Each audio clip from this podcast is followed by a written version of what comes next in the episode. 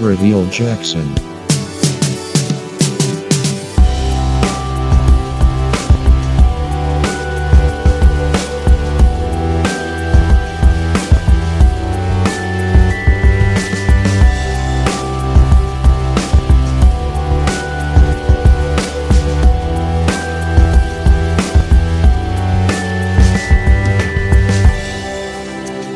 Uh, we're going to talk about healing today. And first time that I heard that healing was, uh, well, okay, let me start. Growing up, just, I, I, I, I can't have like this firm memory, but at the same time, it seems firm in my mind. Me just going and be like, it seems like there's a lot of cool stuff that happened in the Bible. Um, and then here in this traditional church that I was growing up in, which was also Free Methodist like this, um, I was like, I just, I don't see it today. And this was me as like a little kid, probably elementary school. Like, does this stuff still happen today? And the memory is foggy, but I just remember the answer being given that basically this stuff happened back in the Bible, it doesn't happen anymore today. And I was like, oh. so the Bible went from almost being like super cool, you know, like all these crazy stories of powers that maybe mean something to today, to being like, oh, it was just a moment, now it's over with. Then I met Ken Brewer in college, and he was teaching my class on doctrines, nonetheless, which doesn't sound super awesome, but it was actually one of my favorite classes. Uh, he's talking on doctrines, and he just pointed out, um, he's just talking nonchalantly. Yeah, so we had this girl who uh, um, had cancer, very young girl, very unfortunate incident with cancer, and as we all know, like this was even longer ago, so like even more of a death sentence then. It's like it's just it's not looking good. It's not going well, and it seemed like parents were kind of at their last straw. And he's like, he pointed out, you know, that's when people are okay with prayer for for for healing, and they, they pretty much ignore it until suddenly it's like time to to actually go that far because you have no other hope. So he goes and he begins to pray with this girl and his parents, and she heads back to the doctor uh, for another appointment after their prayer session. And the doctor says that the cancer is gone. I remember sitting there and I'm just like, you can't heal cancer.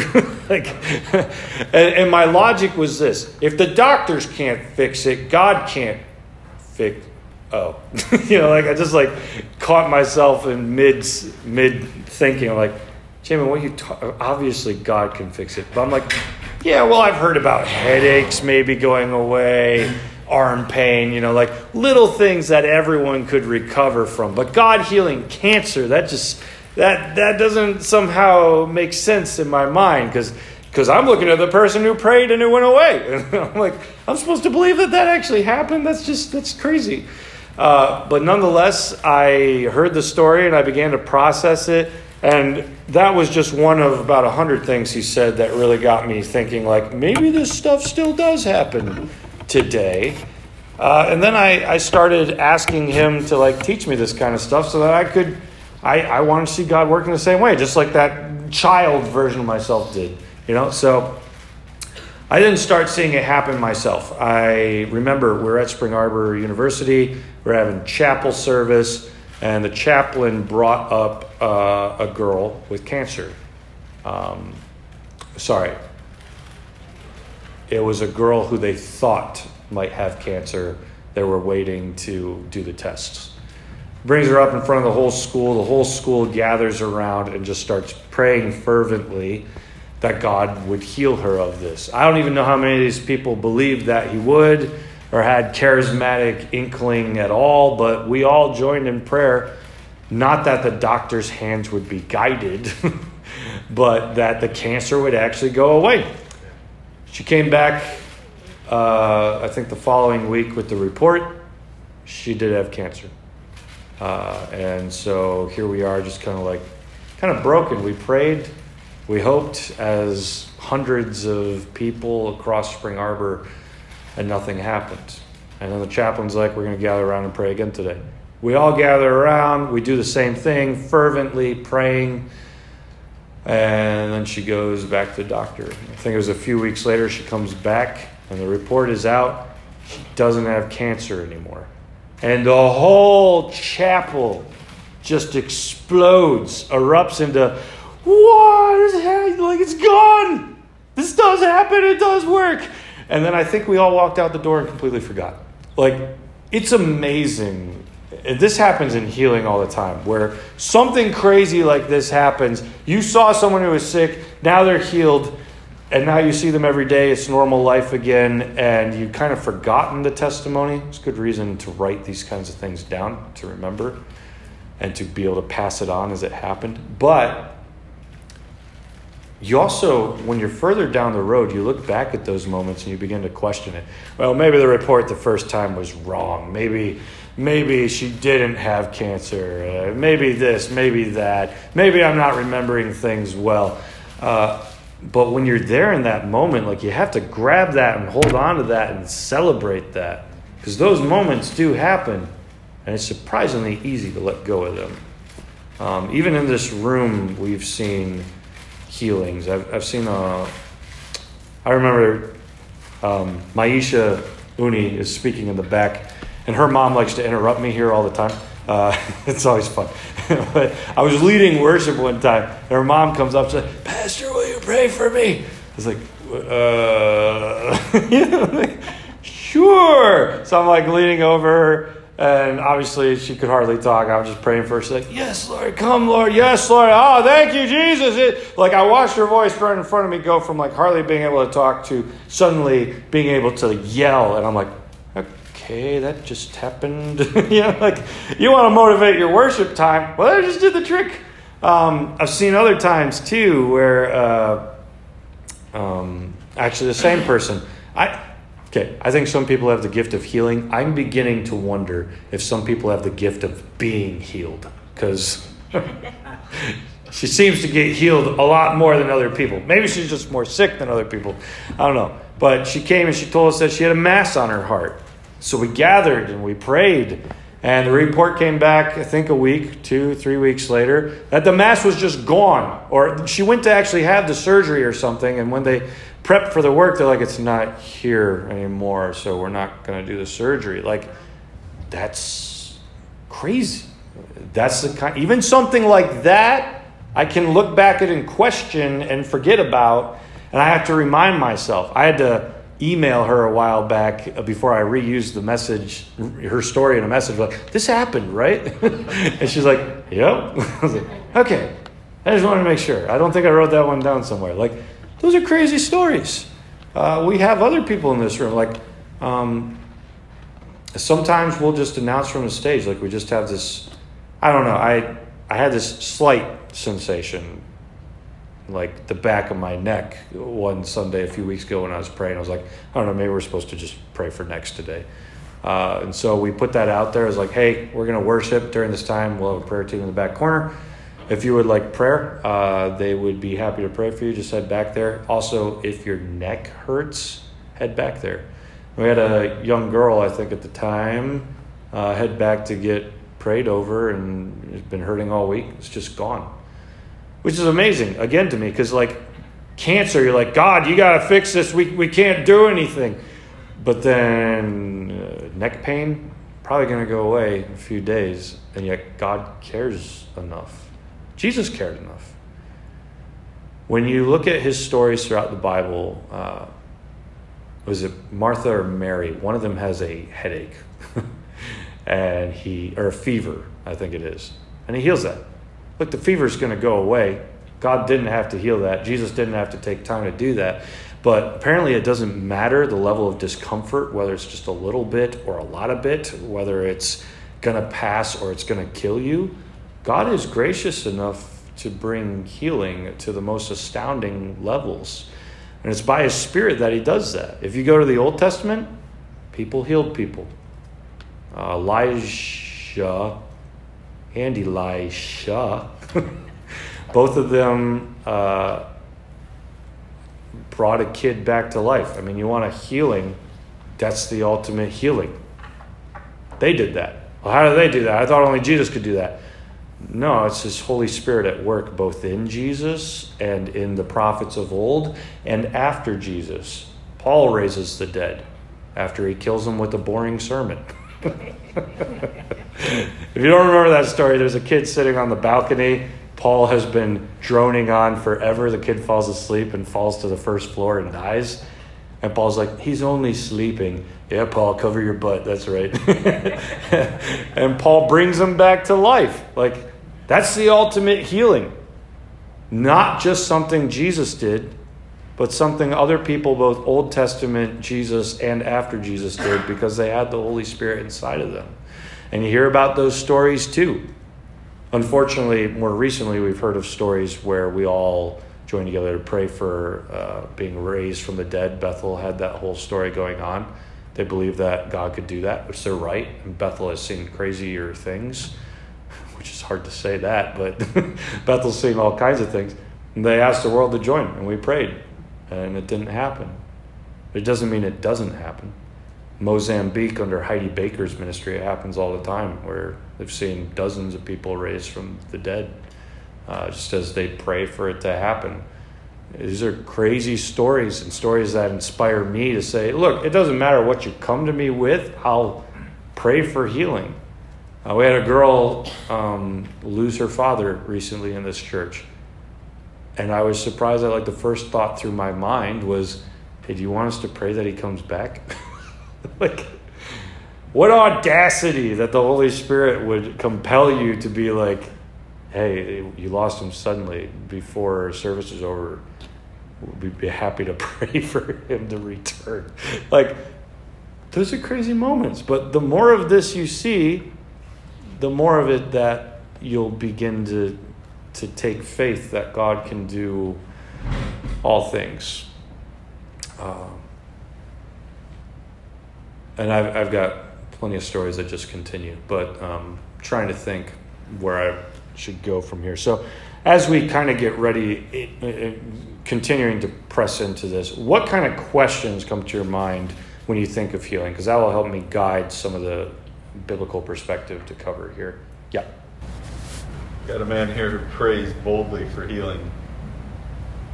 And I, I, I would love to know the boldness that he's praying from. Mm-hmm.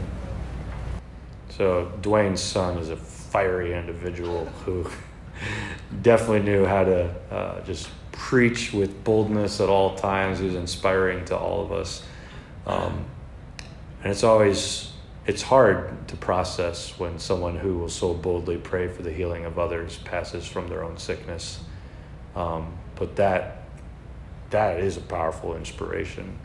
Um, you hear stories of all time where sick people are healing sick people, and the person who is sick is still sick, but God has used them in their humility and their littleness to to heal others. And once you start seeing that happen, uh, I, I would almost say, especially because Dwayne's saying like he hasn't seen that many, I, I could probably say the same. I guess if I was to put a ratio, the amount of times I pray for people and see them healed, the percentage is probably low, but it's high enough that I can say, look, I don't have control over this. God does. I'm going to pray, and maybe it'll happen, maybe it won't, but I know God can do it, and so I'm coming with that faith. And that takes me into another thing that I always need to fix when I talk about this subject. Because you also have this movement of word of faith, uh, which is this idea like, if I have enough faith, someone will be healed. Again, the idea is, do I have my faith in Jesus that someone will be healed? If your answer to that is yes, then you have enough faith. By the way, that faith can be the size of a mustard seed. Apparently, that can move a mountain. So I don't know how much faith that is, but it's not very much. I don't know how much faith Lazarus had when he was raised from the dead, but he probably didn't have any because he was dead. So, as far as like, do I absolutely need like a percentage of faith or a level meter telling me that I'm going to see this person healed? The answer is is no. Uh, that that's not the point of having faith to see people healed. It's the same thing with salvation. Can I save myself? Absolutely not. Can I have my faith in Jesus that He saves me? Yes. Do I need a percentage level of faith in Jesus for me to be saved? No. I believe with the mustard seed, even level of faith that He saves me. Therefore, I am saved. There's nothing I can do. Can I heal this person? No. Do I have faith in Jesus, even a mustard seed that He can?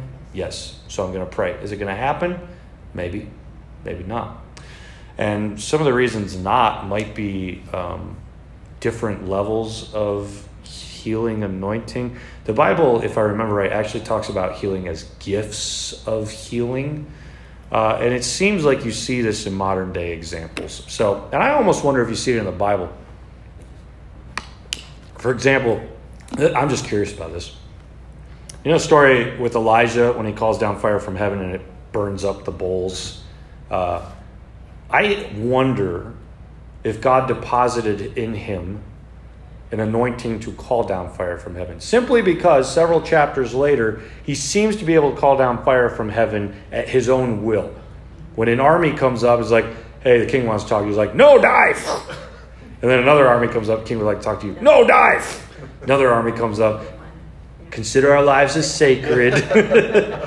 the king would like to talk to you. Elijah's getting ready to do it again, and the angel of the Lord shows up and says, What are you doing? Just go with them.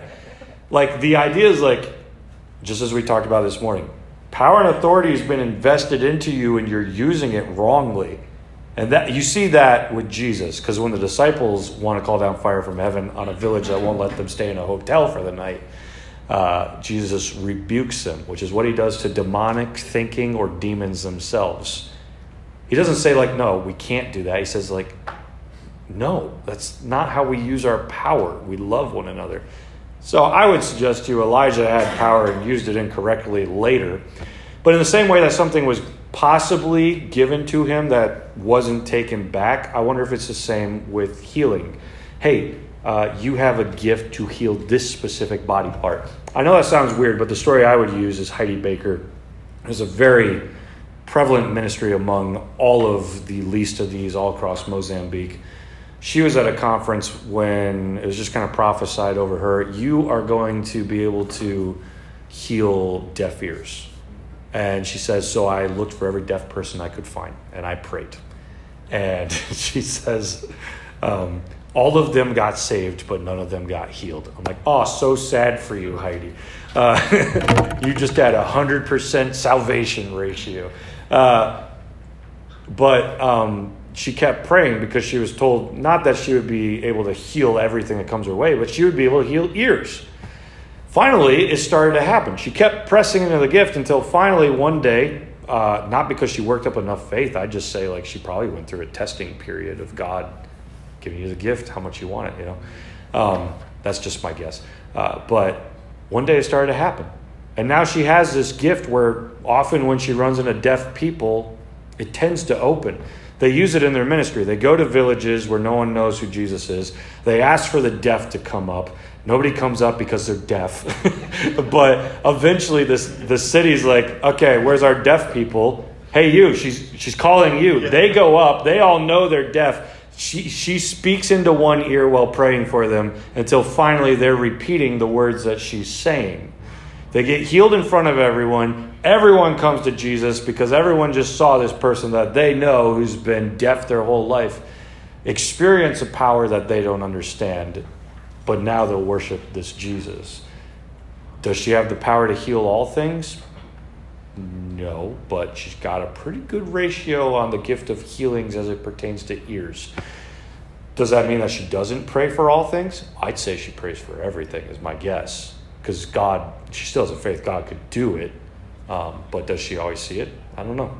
Um, yeah, sorry. Just answered my second question, which was the why. Like, what what's the purpose of this gift? Yeah. Today, mm. then, now.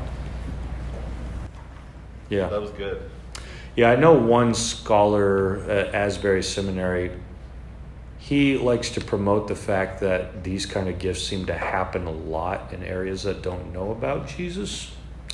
I don't know that I would go so far as to say like that is uh, a statistic that needs to be thought of in that way, but I would say like it make it, again it's a missional gift that's our yes. focus today like these yes. things are for mission at the same time a lot of if you've prayed for healing before you have most likely eventually used the sentence god would they know you're real by you healing them and apparently god is not compelled necessarily that that he has to do that so that they will recognize him perhaps he has another way that he wants them to come around um, but nonetheless, it is a missional gift. It does bring people to Jesus when they see it.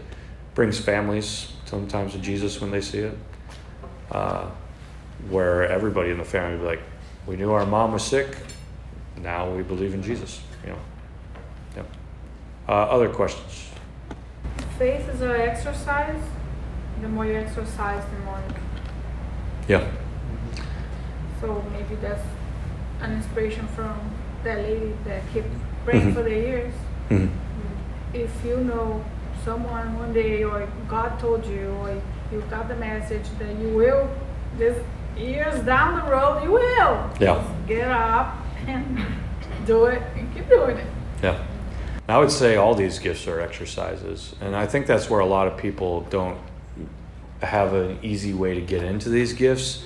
It's because in their mind they think I either have it or I don't have it. But here's what Paul said He said, Look, I wish you all spoke in tongues. I speak in tongues more than any of you. But in a service, that spiritual gift isn't really serving a purpose if no one understands what I'm saying. I would rather you speak in five words everyone understands than use that particular gift taking up everyone's time. Um, but then he goes on to say, like, a gift that would be more appropriate, a gift that I wish that you would desire to use, is prophecy because those are in your native language. God speaks to you about something and you speak it out over other people. And if He's telling you to eagerly desire it, the implication again is you currently don't have it, but I want you to pray that you receive it. Uh, which means you have to exercise it. Now, I know that sounds weird. How would I exercise prophecy? But, it, uh, you know, ask the same thing about a piano. I've never walked up to a piano, looked at it, and said, "Man, I wish I could play that." But one day, maybe I'll have the gift. All right, see you. Like I walk away, right? No, I have to actually put my fingers on it. I have to start hitting notes, see what blends together. I might have to learn how to read music. If I eagerly desire to actually play that thing, I've got to try. And if I don't try, then quite honestly, I don't eagerly desire it at all. Same thing with prophecy. Uh, here's what you do for prophecy, and this is what Stephen's teaching right now, I imagine. Hey, what happened? How, how do the prophets hear God? It doesn't seem to be that the audible voice of God just dropped into their mind. Rather, they learned the sons of prophets who would group together, probably teaching one another, hey, here's what I do. You should try this, see if it works for you. Oh, yeah, I'll try that. Mm, no, God didn't speak to me there. Okay, we'll try it again. Okay. Well, maybe is this is this God? Well, that sounds like somebody was like it. That's growing in a, an exercise of prophecy. In the same way, faith, right? I've got to exercise. Okay, yesterday I prayed that someone's migraine would go away. Today I want to find a broken arm. like I'm, I'm growing in the exercise. Uh, furthermore, if you don't pray for people to be healed, you will never see people be healed. And so you will not be exercising it, you will not be growing in faith, and you will never expect anyone to be healed. This is why spiritual gifts tests are not all that helpful. because when you get to that part, it's like, how many people have you seen healed? The real question is, how many people have you prayed to be healed? Because if you're like zero, I haven't seen anyone healed. It's like, well, have you prayed? No. Well, of course you haven't seen people be healed. You at least got to try a hundred times first. You might see one, and that's at least a one percent success ratio. so these are just some things to think about. Uh, other, yeah, Peggy. I know in our our ministry we've had a lot of people we've prayed for. Some got healed, some didn't. You know, hmm. God is sovereign, and He heals no matter what. It's just not always our way we like the instant, mm-hmm. and sometimes it he heals in different ways. But we had a teaching on the mustard seed. The mustard seed, though it's small, they tried everything to change it. They put it in extreme cold, they put it in extreme heat, They tried to graft it. They tried every which way. And their conclusion was, is a mustard seed, is a mustard seed, is a mustard seed. I think our faith is what we have faith in, and we don't let anything destroy our faith. So when we're praying for healing or miracles or whatever, if it doesn't happen the way we want it, we can't let that destroy our faith or our belief because God is sovereign. He has a purpose. I have two children who are alive. One is Michael.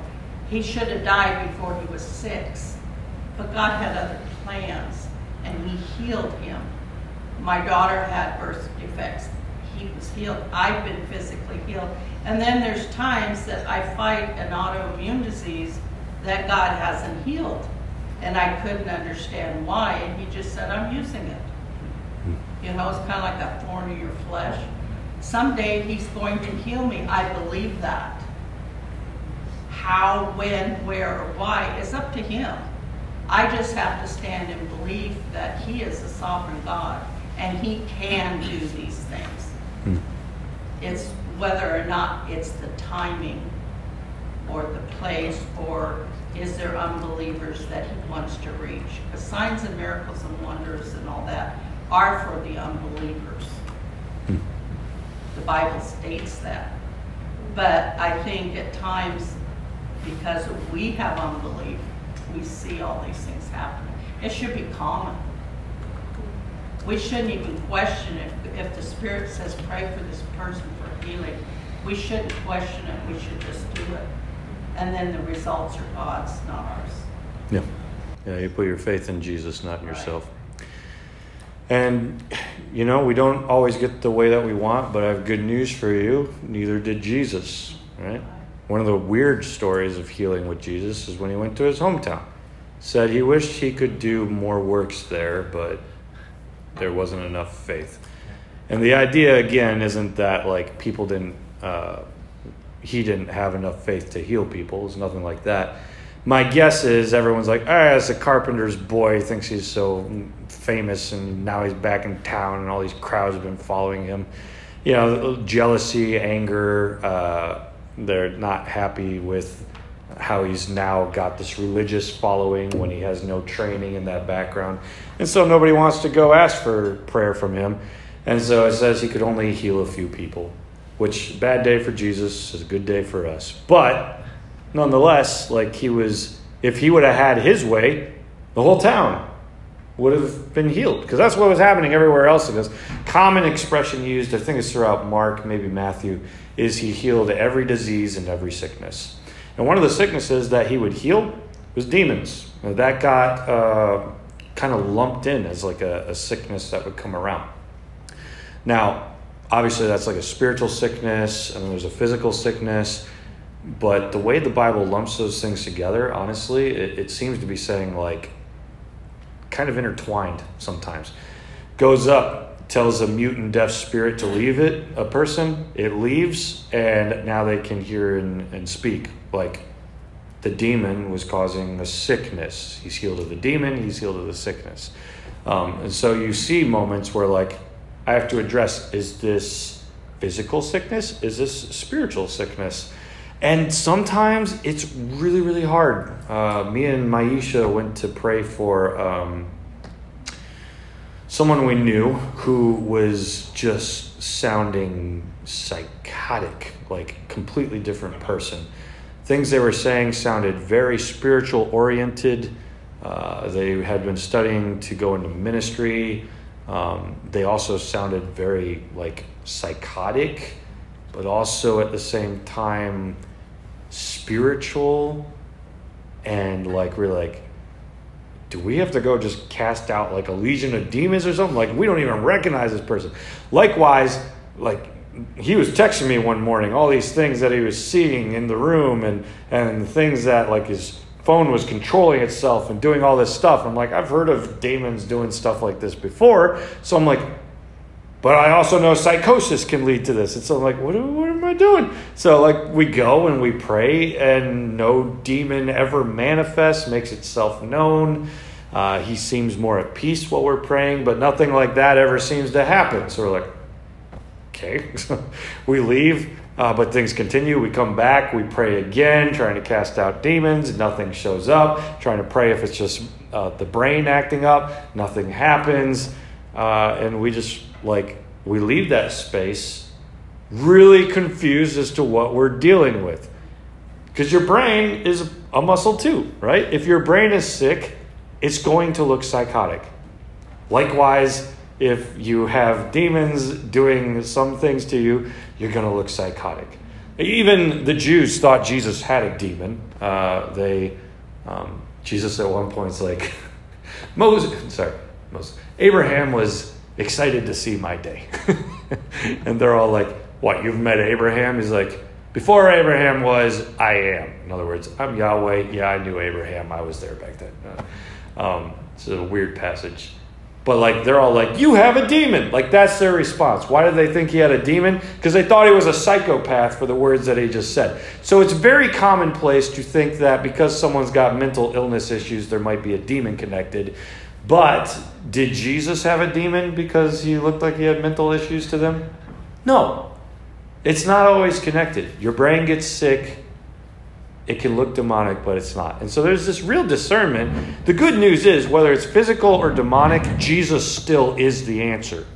And everywhere he went, whether it was a fever, a demon, uh, getting someone who hadn't walked in 38 years to stand up and walk, like he had control over all of it.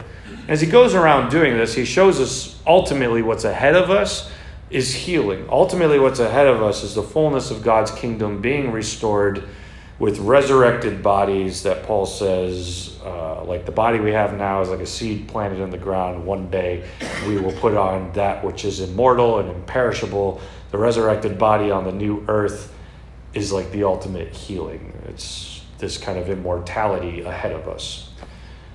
That's the ultimate healing. And so every time someone gets healed, it's like a call to really like, hey, the resurrection life that's ahead of us, you get to catch a glimpse of it right now. But even those who get healed, they still die. In some ways, I feel bad for Lazarus. healed from death just to have to die again eventually. like, I had to go through it twice. You know, like that, that can't be fun. Uh, I had a friend who said, like, I'm not afraid of death, but I am afraid of dying. And I think a lot of us can kind of feel that in the Christian realm. And Lazarus probably had to face that that Maybe it was easier second time around. I don't know. But like that wasn't the full resurrection. Even his resurrection back into his physical body in this time and place, that was still going to pass. Jesus was the only one resurrected into the body that we all one day put on, where he still lives in that. Yeah. Impartation of gifts. Mm-hmm. Yeah, so um, one of the passages people would often talk about imparting gifts to others would be Elijah giving Elisha a double portion of his spirit. Um, and Jesus' baptism. Yeah, and Jesus' baptism. Um, but at least with Elijah, it seems like he, he knew that he couldn't do it, but he said, when God shows up, if you see him show up, then you'll know that he's granted you a double portion of my spirit. Um, if you don't see it, then he hasn't granted that impartation of sorts. And even with that, sorry. also the uh, baptism with the Holy Spirit. Mm. Yeah, uh, yeah. Everywhere they go, when they lay hands on them and Acts, tongues often shows up. It's not every time. Tongues is a normative experience. In other words, it's normal. It does happen. Uh, sorry, it is a normal experience. In other words, when you pray for someone, you should actually expect the possibility that tongues will happen. If you look at the Bible, it does. It is a normal experience. However, it is not normative, which is to say, it will happen when you pray for people. Even Paul says, not everyone has every gift. Not everyone speaks in tongues, so don't expect everyone to speak in tongues. Um, but yeah, there seems to be the biblical possibility of like these impartations of gifts. Um, and it seems that in my own life, I had a friend who uh, is one of my best friends, and we like the same kinds of things. And I just, I never knew if I had like a kind of gift at all related to music. You see some things like that in the Bible where David writes prophetic music, where David plays his harps and demons run away um, from Saul. So you see that possibility. But like I prayed, like, God, would you just give my friend a double portion? I was thinking of that verse. Uh, just as a blessing on him. And I got jealous real quick when suddenly he got better at everything that that I did. Like, what is happening?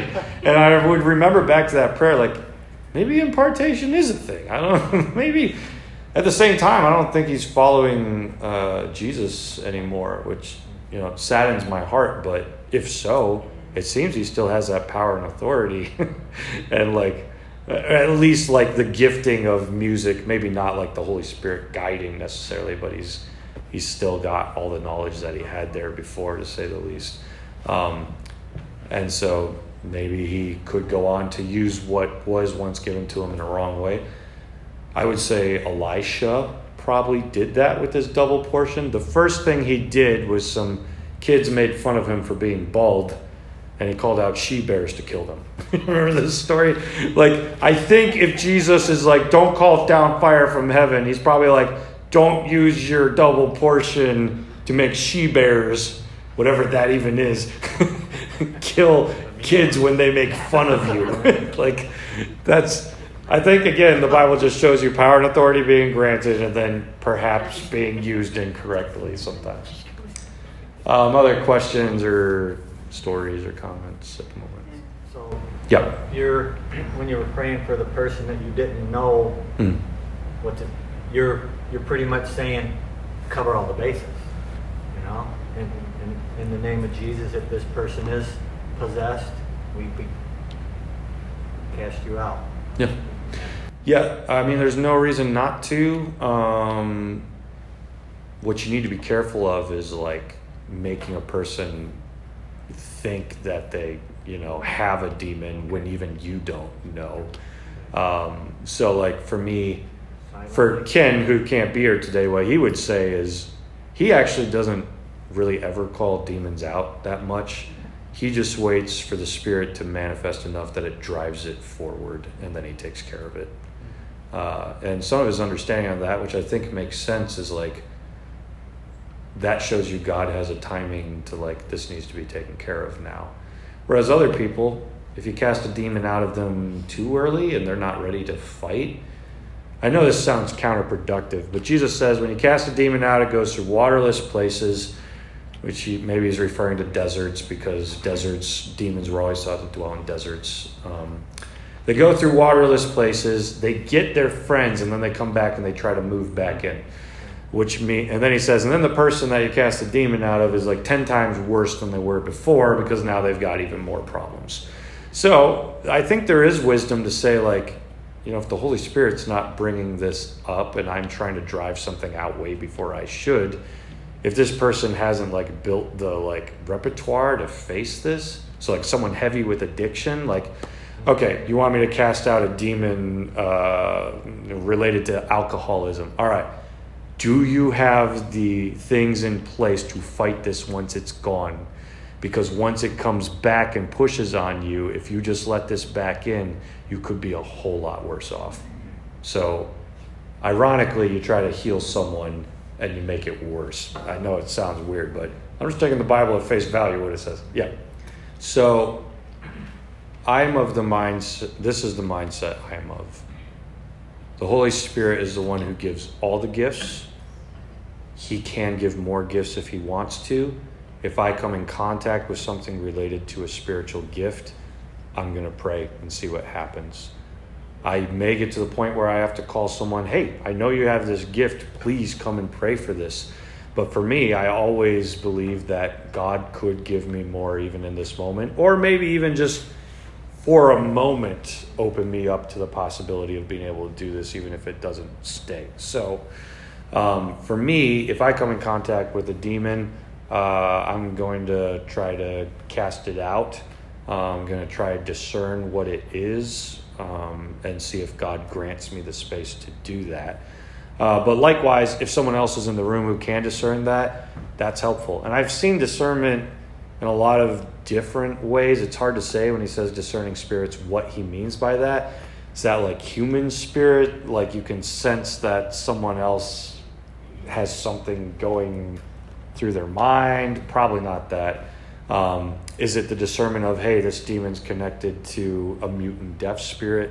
Hey, this demon's connected to um, sexual sin. This demon's connected to this. What am I supposed to? Uh, is it discernment like that, or is it the kind of discernment that I've seen in some people, where they walk into a room and they're like, "This is a heavy atmosphere. It needs to be cleaned out. There's stuff here." Is it that kind of discernment? Um, which, you know, at least around here, we have gunshots all the time. We've got drugs all over the place. I live two blocks from here. I remember when I moved in, I think it was pretty heavy atmosphere. And that's my life. So it feels pretty normal now. I had two Spring Arbor students come here, and they're like, man, you need to, it's, it's heavy around here. I'm like, huh. Yeah, that's my normal life. I guess I just forgot. but I've also walked in spaces. Ben knows what I'm talking about. you got the police outside your neighborhood pretty much every other night. Um, but there's also times where I walk into spaces like, oh, it just feels really free in here. I was at a conference last year. It was a secular conference about good things. But when I started hearing the presenters and the ways that they were talking, not only did I like discern this is actually like satanic methods in an angel of light kind of way. But I also just felt like this real heaviness in the room. Like, I'm like, I don't even feel like I'm in the presence of like a few demons. Like I feel like one of those princes and principalities is like here in the room being worshiped right now. Could I ever prove that? Absolutely not. But did I just have this feeling that like there was more going on here and did what I watched throughout that week match it? It kind of did. And so like I have to work with what I can, but it takes time, and sometimes the discernment process is the growing in it. Hey, uh, if a demon manifests, you might like get to the point of like, why are you here? What is your connection? Tell me in the name of Jesus. And it might give you the answer, it might not. And if it gives you the answer, you just use the Holy Spirit's power over this to discern what you now need to do. And so you're praying, God, this is why it's here give me wisdom as to how I'm going to remove this now. I need to break a chain somewhere as to how it got in in the first place. So that that can be again, I guess I'm showing like discernment can be practiced. It's also a gift that's given, but it's also a gift that could always possibly be given. So sure, find someone if you can't do it, find someone who can, but don't be opposed to learning it. Maisha heard me talk about demons all the time. I've cast out two uh, but she hadn't. And then she went and started a church for people caught in addiction. It's a recovery church down the road. And since then, it seems like she's casting out demons every few months that that she'll come in contact with. She didn't know how to do that when it started, and there's people in that church who are like, "I'll work with you," but like she's also just going off of what has Jamin taught me in the past. How do I do this? And so she's kind of learning as it goes along. By the way, demons is like the next segment, so I'm getting a bit off track here. Uh, but yeah, so demons are one of the one of the things that can be looks like healing, to say the least. Um, I'll try to stop talking about it so I can bring that up later. Did you have a question? No. no. What what I kind of sense is, I mean, I I like to pray with boldness because because God's able. I believe and He said to come boldly before the throne. Mm-hmm. Um, and if it doesn't, it's up to God anyway. You know, we just we just present it. Mm-hmm. I mean, we're not doing it. Am I right? Mm-hmm. We're not doing the healing. It's it's God's doing the healing, and He might use us.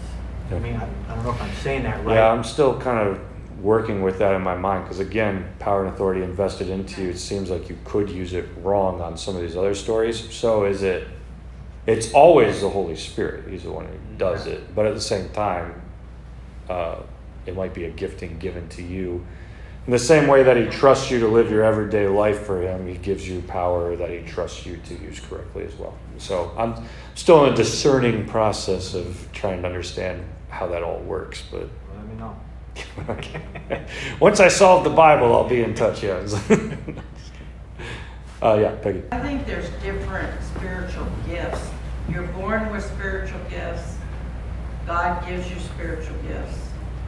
Jesus has his spiritual gifts. Holy Spirit comes and goes. He likes whatever the need is. He'll pick whoever he chooses. So you're not always have those kind of gifts. But if you're born with a gift, um, you know it, and you can abuse it or you could use it. I've, I've seen both ways where they've used their gifts for bad instead of good. But I think the problem we have is separating the gifts of the Father, the gifts of the Son, and the gifts of the Holy Spirit. It's a very fine line type thing, and it's something you need to really study on. And um, I still don't know everything, but I do know I have gifts that are in me that the Father gave me that I need to use um, and not bury, because we bury those gifts. But I also know there's times that the Holy Spirit comes on me, and I know to pray. Sometimes He says, just walk away, because it's not the right time and stuff. But I think it's just separating those gifts that gets us confused, because we intertwine them as one, and they're not. Yeah, even the Bible's not super clear about gifts. Uh, by the way, Paul, every time he gives you a list of the gifts, the list is different. so it's like Paul obviously wasn't like, ah, chapter one, here's the lists of all. It's more like he's just kind of spitballing. You know, there's this gift and this gift and this gift and this one, and then he does it again later and he's added in a few. You're like, wait, hold on, those are gifts too? Which means I don't think the Bible is exhaustive as to how many spiritual gifts there are, because if Paul wanted to ramble in some more letters, he probably would have thrown in a few more that he was just didn't put in his his other lists. Uh, and even like the first spiritual gift in the entire Bible, anybody know what it was? Uh, so that would be early. That'd be early in the Gospels, but back in the Old Testament. First spiritual gift. I heard the order. Was it the, the, The what was it? the, the craftsman. Yeah, is that what you're gonna say? Yeah, because you're cheating. You heard me talk about that last week. Yeah, craftsmanship. Um, I just heard that too. yeah, it's uh, oh, I always forget his name. Aholiab and Belteshazzar. I don't know. It's probably incorrect at all.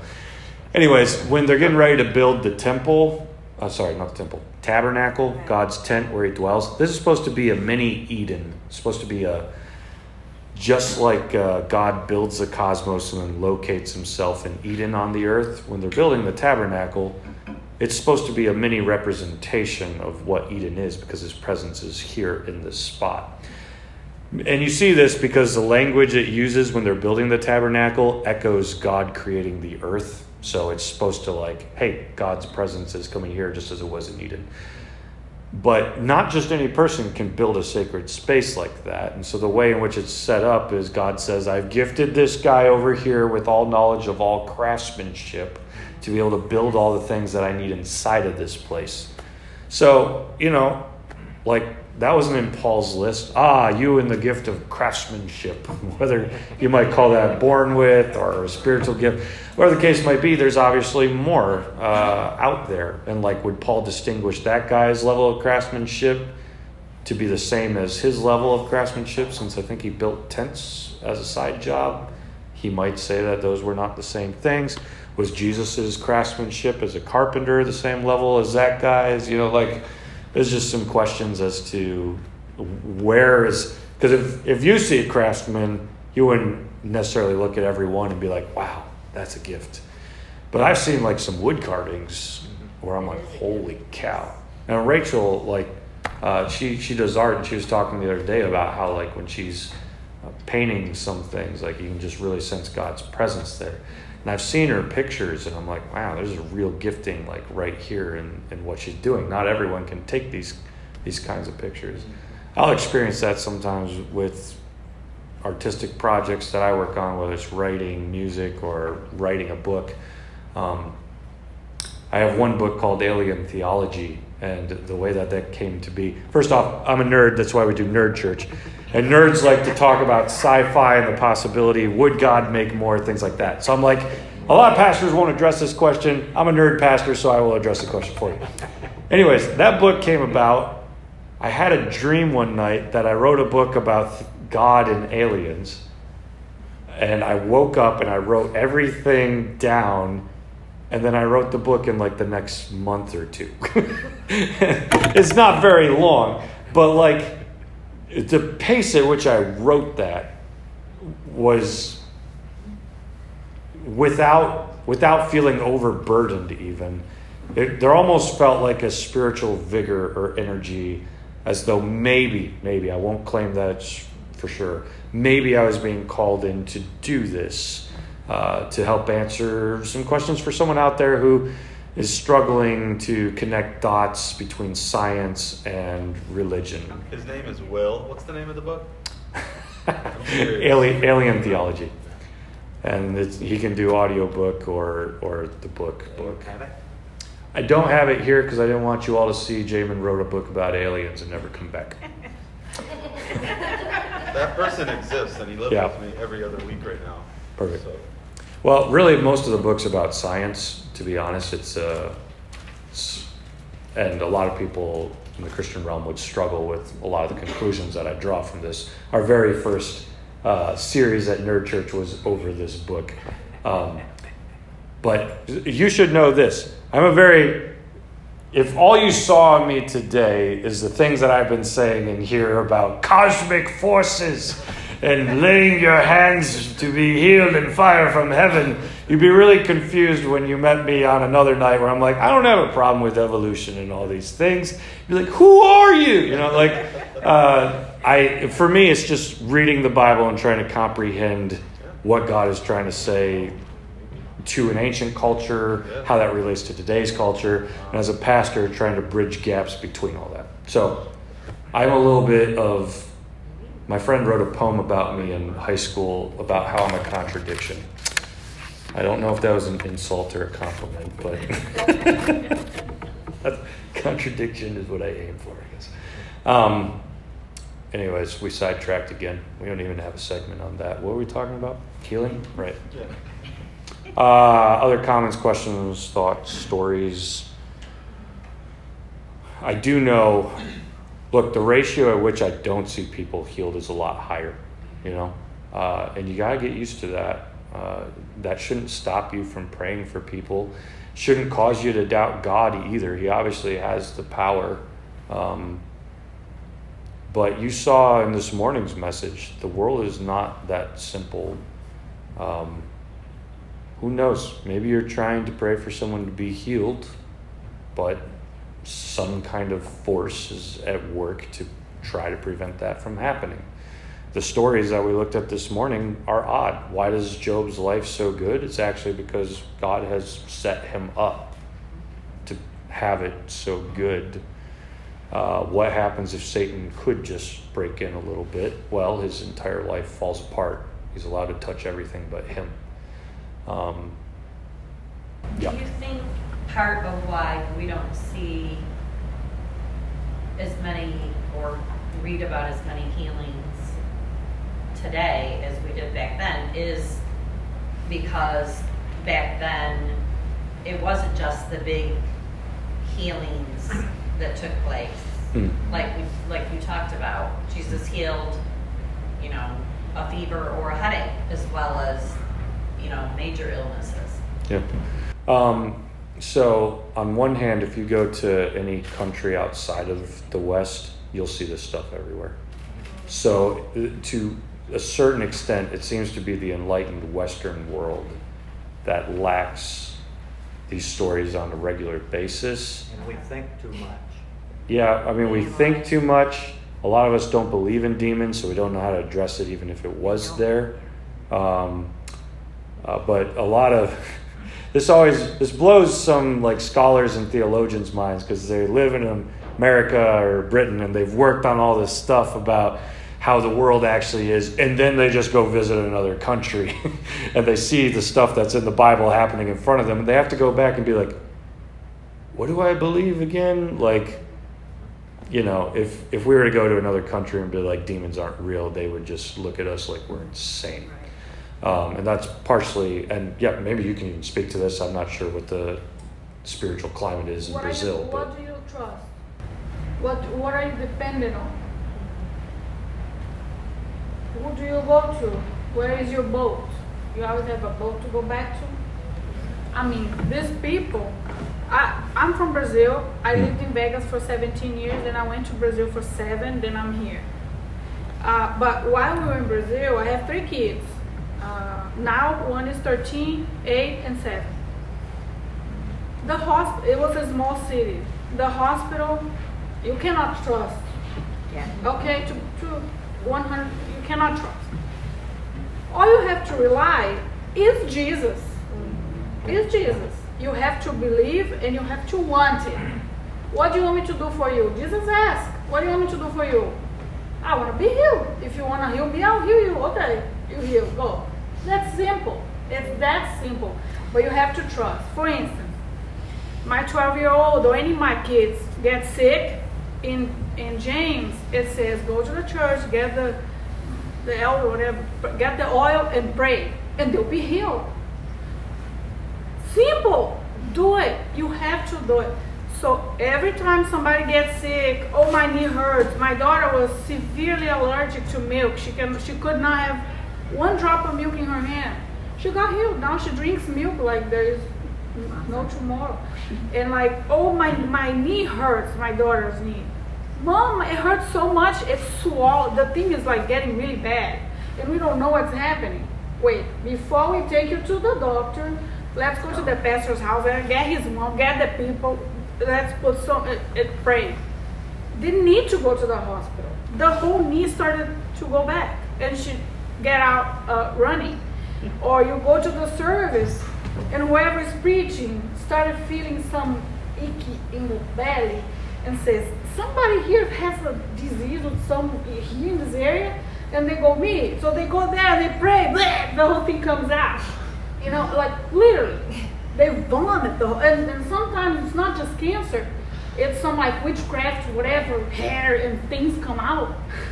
And you see that. That's every day. Not, you know, not because they don't have service every day. Right. But when it happens, it happens. I know mm-hmm. Pastor Mike just talked about when he went over and It's a all the reality. It's, over there. it's a everyday. It does happen. It just mm-hmm. here you don't see much. yeah, But and it does I think happen that here you Go too. look for people that are in prison, like in their own house, in their own shell, mm. and you go, hey, what happened? Maybe a, a person did a reverse prayer or a bad thought, or something, or witchcraft, whatever. It can get someone really bad, but you pray over it, mm-hmm. cuss it out, it will come out. Yeah. So there's like an example of another culture Yeah. being a very different from ours. And I, I at least find here in America, if you do start praying for these things and you do start pushing into it, you'll start seeing it enough that it may not always feel like it would feel somewhere else, but your whole perspective changes and you do start to have the stories. Rachel, you're to say something? Uh, I was just gonna say, I feel like here, like in America, we have just so many reservations about things, like socially. I don't know, personally too, I do, because I'm very introverted and like have a hard time having boldness to just go up to somebody I don't know and be like, "Can I pray over you?" You know, it's really hard for me to do that. Um, but when I've been other places, like you were saying, like when people all they have is to rely on Jesus. Like I went to Kenya last summer for the whole summer, and like people were literally casting out demons at the church service, and I was like, kind of sitting there like, what's going on, you know? But it's because I just I've never seen that, but it's so normal there. Like they, Yeah. he's like, you know, you might see some crazy stuff today, and then we go and yeah, I saw some crazy stuff. So Yeah. it's just I feel like we're just so reserved. Um, and like if we actually had the courage to like go out and do those things, then it would happen more. But Yep. yeah. Yeah. Mhm. Um, one thing I'm just, I don't know, I guess I, I wonder, I think rather, is that, um, i- in, that like she, you know, they're, they're putting their trust in Jesus. Hmm. And we are putting our trust in ourselves. And I think that we need to turn that focus around to Jesus and who we would see more stuff, you know. Um, and you know the, the worries that we carry around um, to put those at at Jesus' feet and and let him take care of those because we can't do that. We sit there, we you know we we get anxiety, and I speak from experience. we get anxiety and we worry and we worry, and it takes off all of our um, our thoughts. And our thoughts should be focused on Jesus and what he can do. And I think in our culture, that is, you know, we've got all the, these technological leaps and well, what oh we can we can cure cancer. We don't yeah. need god. We you know you know what i'm saying? And if we're we're continually putting um, ourselves in that um, okay well um, i mean even praying over somebody oh yeah i'm gonna heal this person well it's not us we need to put that focus on jesus and what he um, what he can do, what he will do. Um, and I think that in other countries where this is actually happening, they are trusting Jesus. They, you know, and I think we have forgotten that. Yeah. Yeah, I mean, let's face it, in our society, fact that eventually we're going to a doctor is always in our mind, right? So we're always going to be praying with the, let's try this first real quick before we get to the real thing.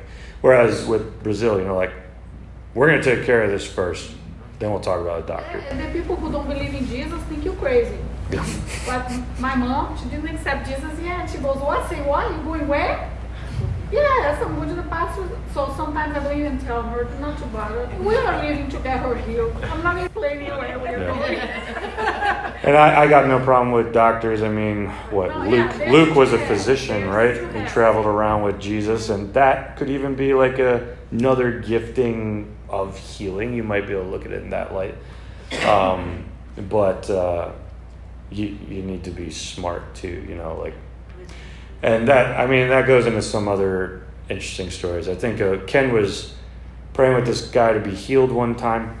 Guy falls to the ground like he's he's pretty much this is the last chance. He's either going to be healed or he's going to die. He's praying with them.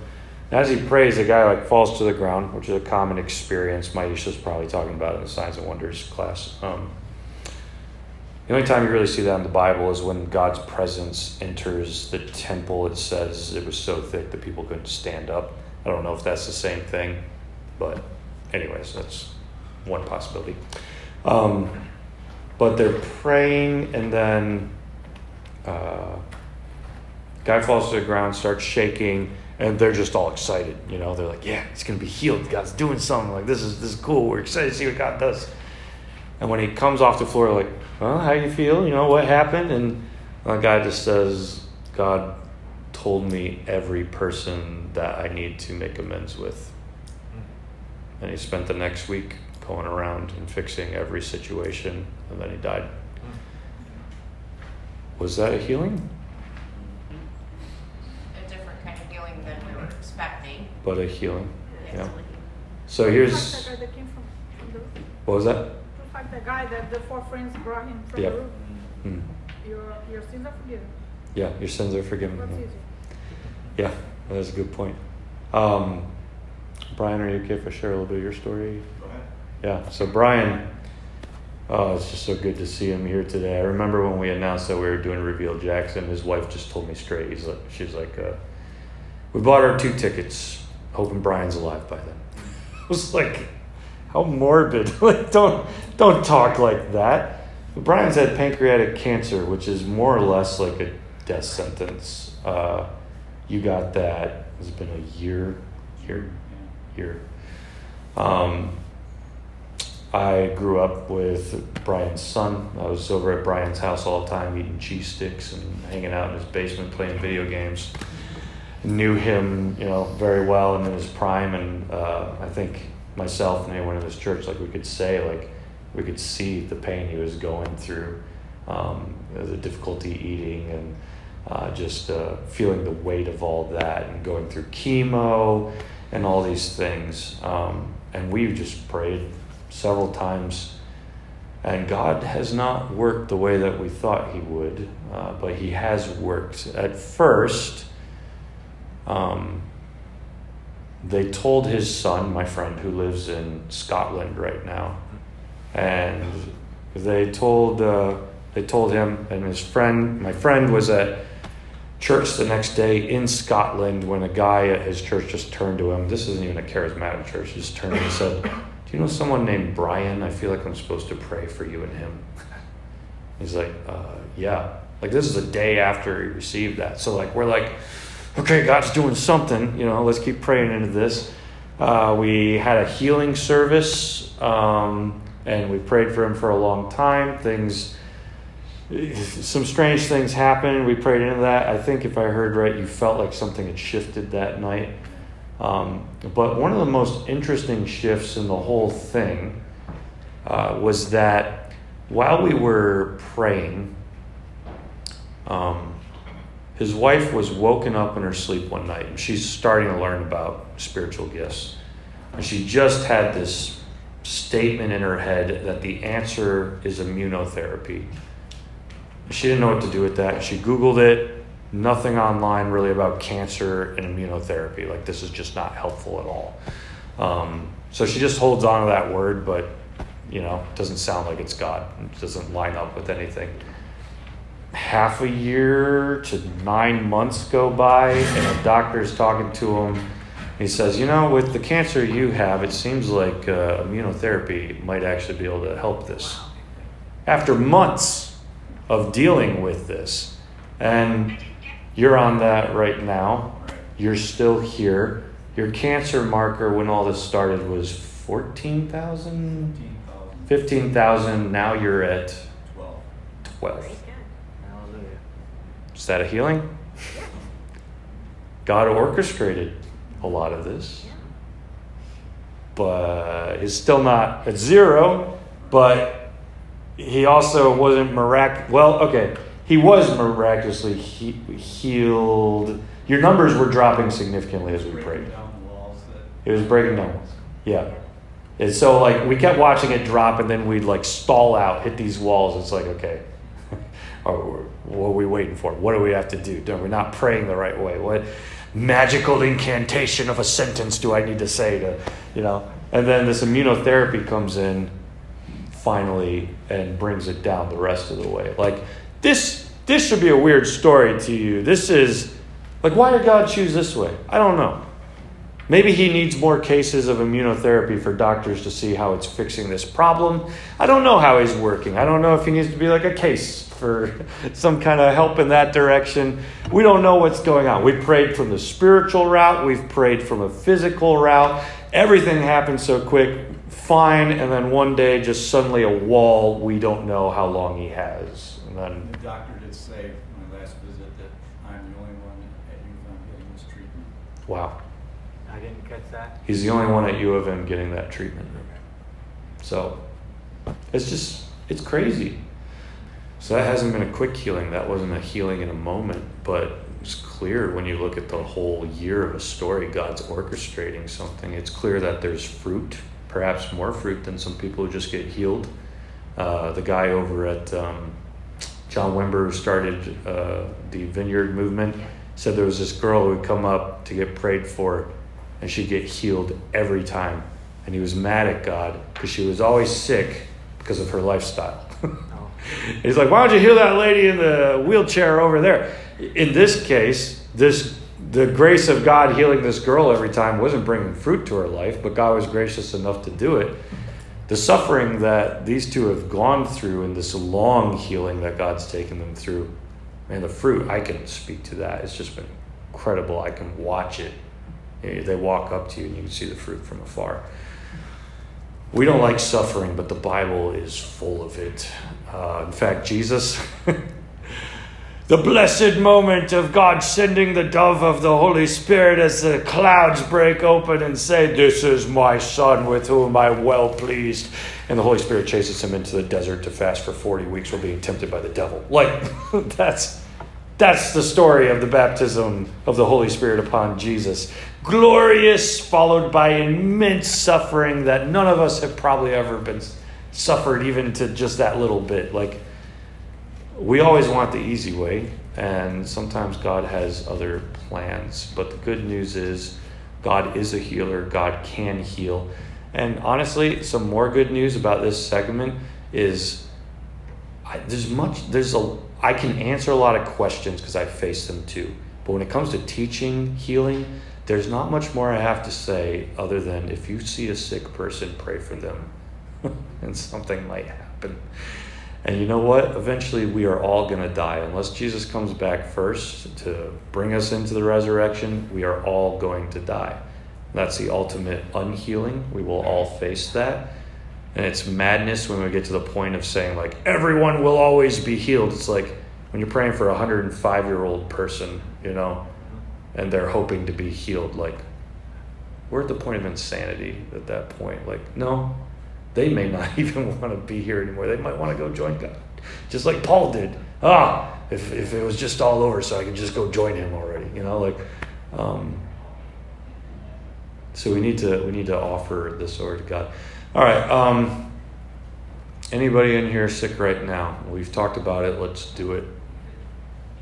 Would Would you guys like prayer? Yes. Yeah. Uh, in this current moment, do you have any pain? Um, a little lightheaded. Okay. What's, that's what it does too. Yeah. All right.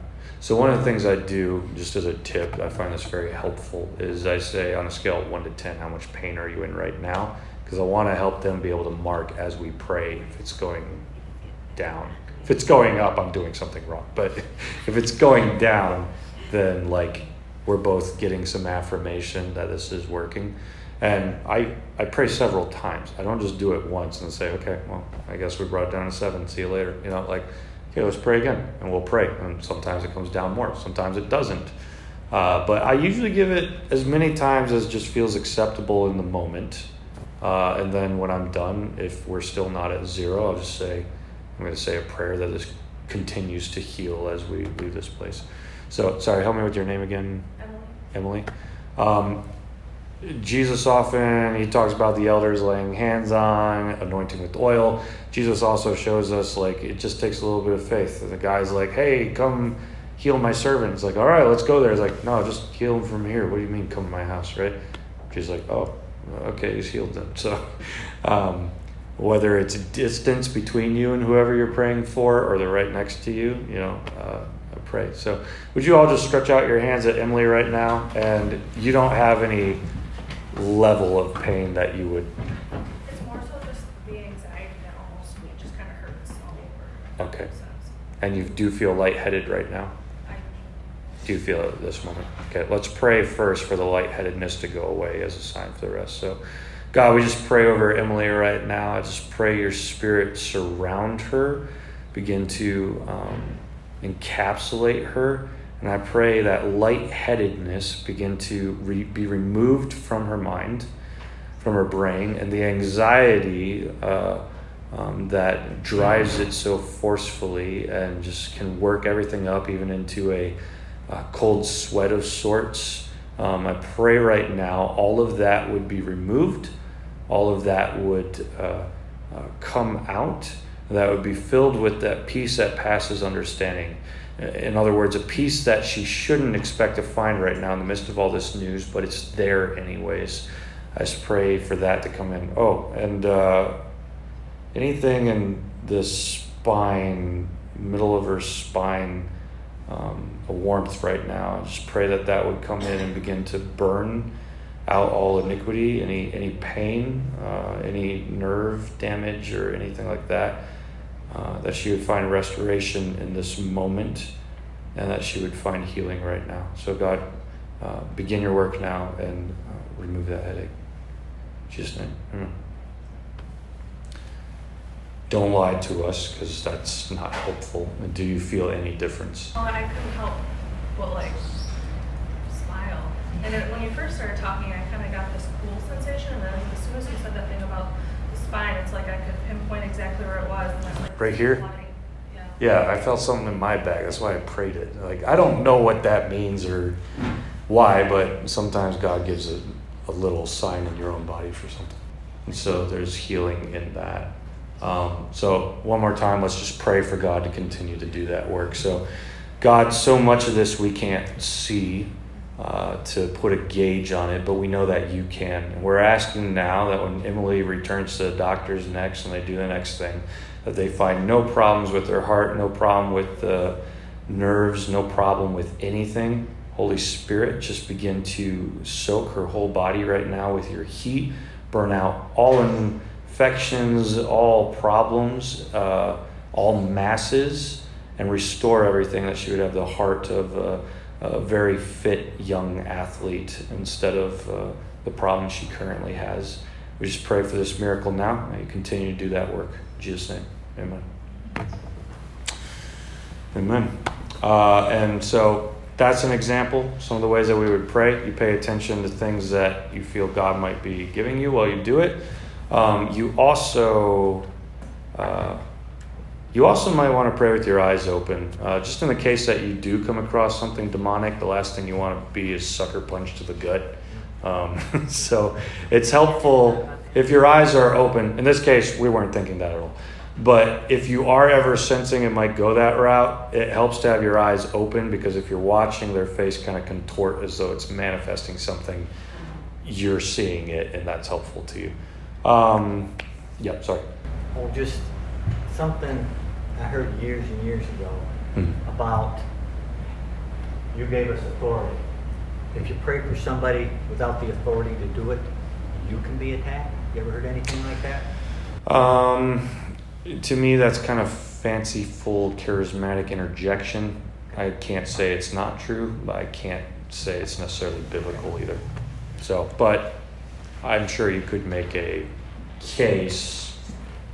Some uh, some of these things the Bible doesn't fully give you, and you learn by experience, and you have to draw lines. But it's always important to bring the Bible first, otherwise your experience will rule over any spiritual side of things.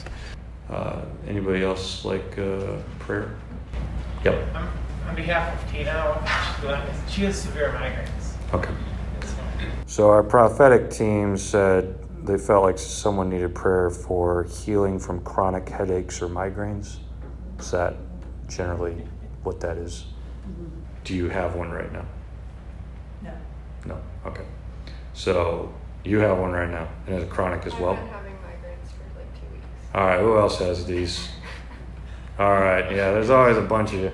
Yeah. Okay. So those of you with chronic headaches, hands hands up really quick.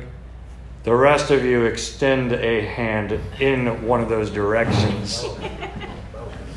Yeah, or both. Yeah. God, right now we just ask your presence to come on these four with their, their headaches that constantly come back. Even go to my wife, where she's at work right now with the same thing. We just ask your Holy Spirit begin to dwell richly in them and begin to burn out everything that is there. Begin to restore muscles and um, bones and spinal columns to the places they need to be. Any accidents, uh, whether in the car or somewhere else, that have caused these, I just pray healing not only over the memory in the moment, but over anything uh, uh, that's continued out of that. God, I just pray that you just increase right now, that they would even feel a strong heat covering their head as you begin to move all that out. Any of them with a headache right now, I pray that it be gone. Any of them that don't have a headache, I pray they never come back. And I just ask for your complete and total healing over all of these things. In Jesus' name. Amen. Does anybody feel any different, or did none of you have one right now? My eyes feel better. Your eyes, what? I get them behind my eyes Yeah. really bad, and I get it from my neck. Okay. My neck is mm-hmm. when you Yeah. said that. Yeah, so you feel a little bit of discernible difference. And it's good to, yeah, yeah. So if you're ever prayed for like this, like right now we see the start of something, people want to know where those goes, and, and those testimonies encourage people to continue praying. So it'd be good to always come back and be like, I haven't had migraines in a week, if that's happened. Likewise, it's helpful to be like, yeah, they're still there. One, because it reminds people we need to keep praying, but two, it also um, helps people see um, just the reality that uh, um, you know that they don't go around telling everyone we saw it healed when in fact that was not the case. We want to be truthful as Christians. So uh, another thing you might have seen in the past few minutes. I don't work up my prayers into super long prayers or try to just repeat the same sentence a hundred times as though God will hear me if I do, um, or try to find some magical words that blend together. I'm just going to pray, and I'm going to pause, check in, and I'm going to pray again, pause, check in, pray until I'm pretty much done with that. You, you, you can have your total own way of doing these things. It's just simply, it's the practice. Had my spine just felt warm years ago, I would have been like, what the heck is going on? You know, like, that was weird. Maybe I need prayer for healing. but instead, now, I, from the practice and discernment, it's like, okay, pray into that. That might be a sign uh, for something more. Ken, it was either him or someone he knew stood up in service like, "There's like a burning in my stomach. Does anyone else have that?" And the other person's like, "That's me." They're like, "We gotta pray for each other." Like, and they did, and I believe it went away after that. So like, you just gotta pay attention to the discernment process of what God's doing. Okay, we're five minutes over, but Steven's going to be more over, so we win. Um, uh, we are going to get ready for lunch, which will be over here. It's Little Caesars pizza and salad. We'll start setting it up. Feel free to talk amongst each other. Uh, it is lunchtime, right, Casey? Okay, all right, cool. Um, so feel free to talk amongst one each other, what you're learning about, what you're doing. Just don't touch each other's face. And then uh, um, we Wash your hands before you eat. wash your hands before you eat and keep calm. We're the old Jackson.